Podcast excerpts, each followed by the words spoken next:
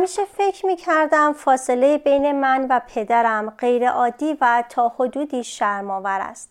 ولی وقتی از 93 زن بی مادر خواستم تا روابط فعلی با پدرشان را برایم توضیح دهند فهمیدم که به هیچ وجه تنها نیستم.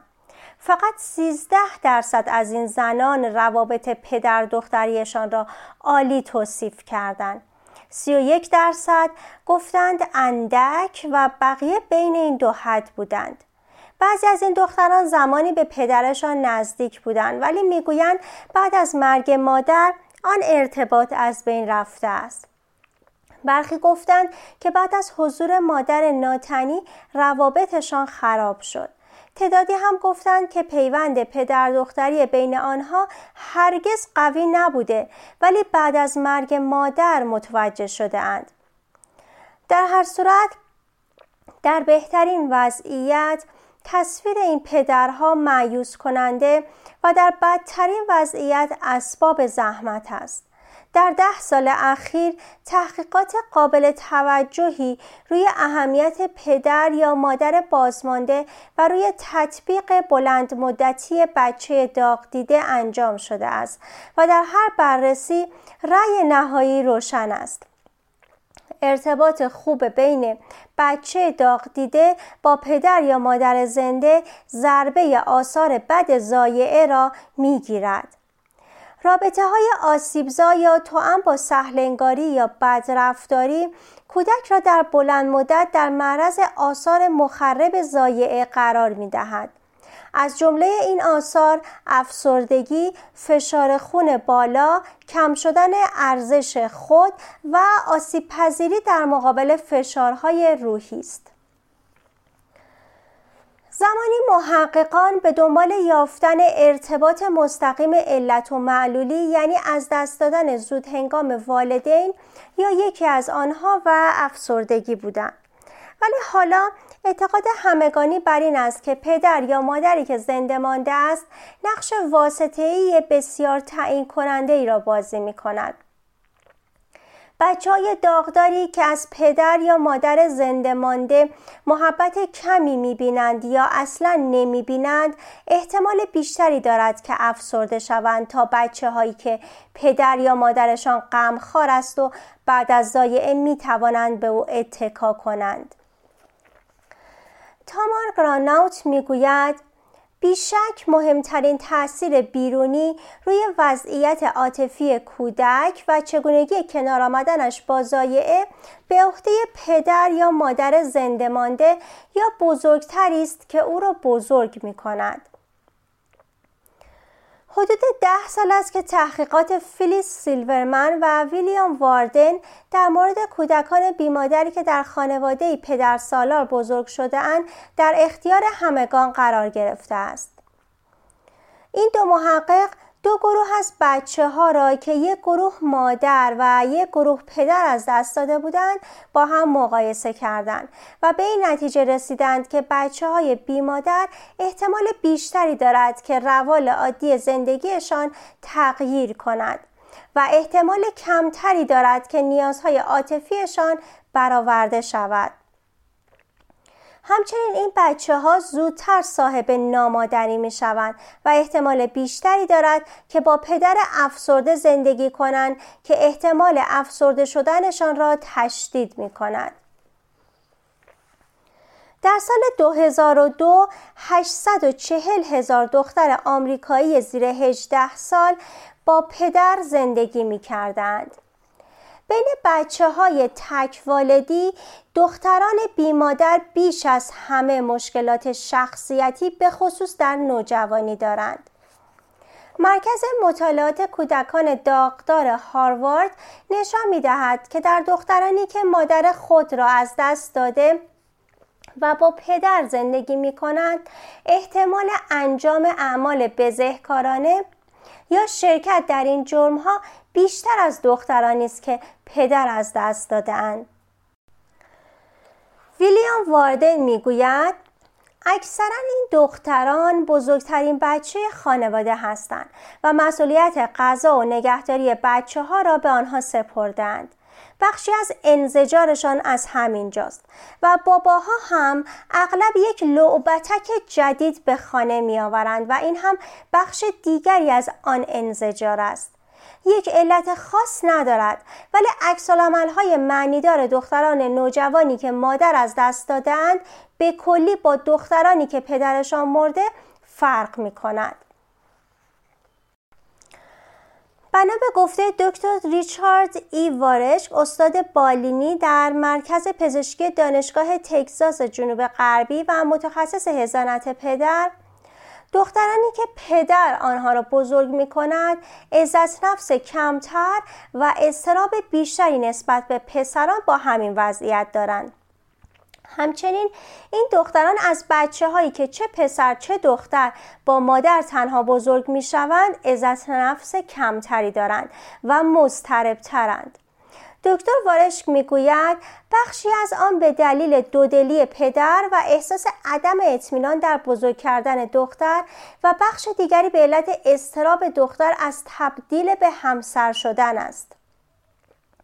نن برنبام می‌گوید وقتی پدری مجبور می شود بچه با جنسیت مخالف خود را بزرگ کند کار پیچیده می شود پدر تا اندازه با والدین خود همزاد پنداری می کند همزاد پنداری با مادر به درد درک کردن دخترش می‌خورد و خاطراتش از رفتار پدر با مادر و خواهرش اگر داشته باشد در طرز تلقی او نسبت به رفتار با زنان تاثیر گذاشته است.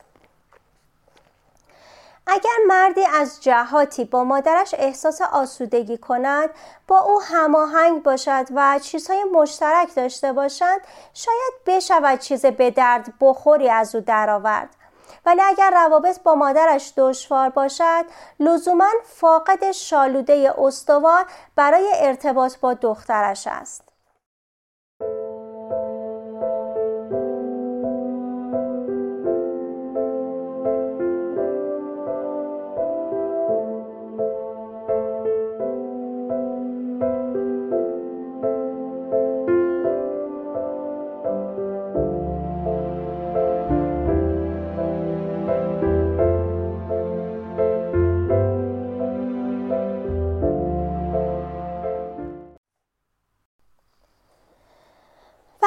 مادری می میرد یا خانه را ترک می کند پدرها و دخترها خود را در وضعیت ناجور و غیرمنتظره می یابند. با هم غریبه و صمیمی متحد و دشمن هستند. مارین کوچکترین بچه خانواده که در 19 سالگی مادرش را از دست داده است می‌گوید مادرم من را نسبت به پدر بی کرده بود. واقعا باید از پنجول کشیدن شروع می کردم شش هفته بعد از خاک سپاری که با خانمی بیرون رفت فشار عصبی خانه بی حد و حساب شده بود. خیلی از دستش عصبانی بودم و نمی‌دانستم چطور از عهده خشمم بر بیایم. نامادریم کمک کرد که من و پدرم مثل دو آدم بزرگ با هم حرف بزنیم. خودم هم آنقدر بزرگ شده بودم که بتوانم مشکلات را رفع و رجوع کنم. الان رابطه ایمان خیلی بهتر شده است. بسیاری از دختران بیمادر در جستجو به دنبال منشأ کشمکش های فعلی خود به خصوص در مورد روابط صمیمانه نه فقط به مرگ مادر می‌رسند بلکه روابط با پدر را هم در این کشمکش ها موثر می‌دانند. وقتی مارجی هفت ساله بود مادر مطلقه اش خودکشی کرد و او پیش پدر و نامادریش رفت که نه در سوگواری به او کمک کردند و نه از نظر عاطفی امنیتی برایش به وجود آوردند. حالا که 25 ساله است می‌گوید پدرم مردی بسیار بسیار عصبانی بود. خیلی. نمی‌دانم متضاد لغت پرورش دهنده چیست. بیاعتنا همیشه از پدرم میترسیدم. همیشه می‌توانست حرف زشتی بزند و مرا به گریه بیندازد. نامادریم وحشتناک بود. هیچ وقت با هم جور نشدیم. تازگی دارم درک می‌کنم که اجازه عزاداری ندادن به یک دختر هفت ساله بدرفتاری است. اگر پدرم نمی‌توانست نیازهای عاطفی مرا برآورده کند باید کسی را پیدا می‌کرد. در کودکی برای اینکه در آن خانه جان سالم به در ببرم باید مهارت های کنار آمدن با مرگ مادرم را خودم پیدا می کردم. الان می‌فهمم که کارهایی که آن موقع می توانست اثر مثبت روی من بگذارد حالا دیگر آنقدرها موثر نیست. یکی از اعتقادات مبنایی من این است که اصلا به کسی اعتماد نکنم. من هرگز به پدر و نامادریم اعتماد نکردم و حالا فکر می کنم که کسی ارزش اعتماد کردن را ندارد و در واقع اعتماد کردن کار احمقانه است. مثل این است که آدم خودش خود را به وجود بیاورد. همیشه احساس اجبار کردم که بیش از اندازه شایسته باشم. نباید آسیب پذیر باشم یا احتیاجاتم را بیان کنم. اوقاتی بوده که نیازهایی داشتم ولی باید خفهشان می کردم. ولی حالا رابطه خوبی با یک مرد دارم و روابط دوستانه خوبی با دیگران دارم. دارم به تدریج بیشتر احساس امنیت عاطفی می کنم و فکر می کنم شاید بتوانم کمی صریح تر باشم و نیازهایم را بیان کنم.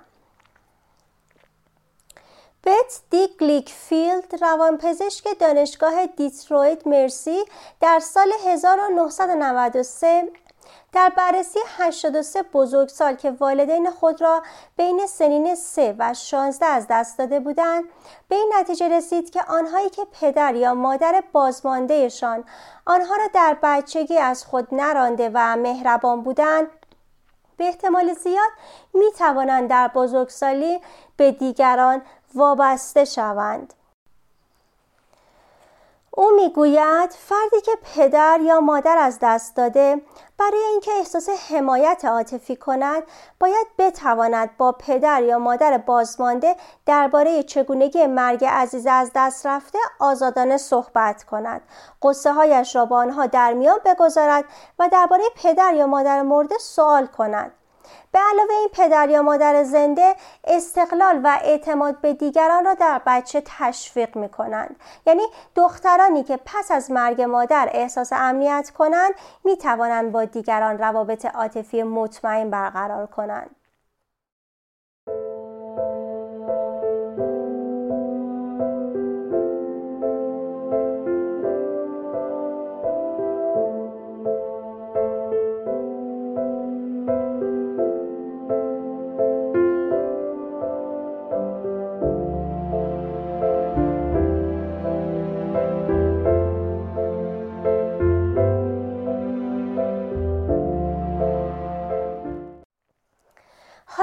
26 ساله می‌گوید اگر می توانست به دیگران اعتماد کند آنقدر از ایجاد روابط عاشقانه پرهیز نمی کرد. او می‌گوید چیزی از مرگ مادرش نگذشته بود که پدرش ناگهان از حالی 16 ساله فاصله گرفت و این کار نفس اعتماد را متلاشی کرد. قبلا هم هیچ وقت از نظر عاطفی به پدرش وابسته نبود و پس از مرگ مادر هم انتظار نداشت رابطهشان بهبود قابل توجهی پیدا کند. ولی انتظار هم نداشت که شش ماه بعد پدرش با یک دختر به خانه بیاید و او را به عمه بزرگش بسپارد. سال بعد حالی به کالج رفت و حالا با خشم و احساس وانهادگی قسم می‌خورد که هرگز در زندگی دچار اشتباه وابستگی به دیگری نخواهد شد.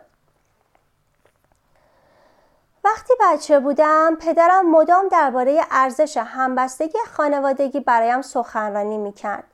بنابراین از من که فاصله گرفت برایم تکان دهنده بود و زخم عمیقی از خود به جای گذاشت. حالا من دیگر به خود اجازه نمی دهم که ازدواج کنم و حتی از مسیری هم که به ازدواج منجر می شود دوری می کنم. هنوز یاد نگرفتم از خود مراقبت کنم و به دلیل رفتار پدرم از پذیرفتن نیازهایم از شخص دیگری تا سرحد مرگ می ترسم. از آن وابستگی که این پذیرفتن به وجود می آورد می ترسم. این ترس به خصوص در رابطه با مردان صحت دارد من ترجیح می دهم بدون آنچه نیاز دارم به زندگی ادامه بدهم تا با تکیه بر دیگری نیازم را برآورده کنم یک پدر اولین فرد غیر همجنسی است که دختر به او علاقه دارد و ارتباط دختر با او به تاثیرگذارترین چارچوب برای روابط عاطفی آینده با مردان تبدیل می شود. در سراسر کودکی و نوجوانی دختر برای رابطه با مردان سرنخهایی از پدر کسب می کند. هرچند با توجه به نمونه سازی از همجنس خود غیرعادی به نظر می رسد هویت زنانه بعضی دختران نتیجه رفتار پدری است که خصلت‌های سنتی مردانه از خود نشان می‌دهد و جنسیت خود را موثر دانسته و روی این عقیده پافشاری می‌کند. پدرهایی که رفتار جنسیت گونه به دخترشان تحمیل می کنند به طور نامحسوس دختران را وامی دارند که خود را با آن رفتار هماهنگ و نقش یاری دهنده و سرپرست را بازی کنند. ولی وقتی مادری میمیرد یا خانه را ترک می کند رفتار سنتی مردانه پدر نیازهای دختر را برآورده نمی کند.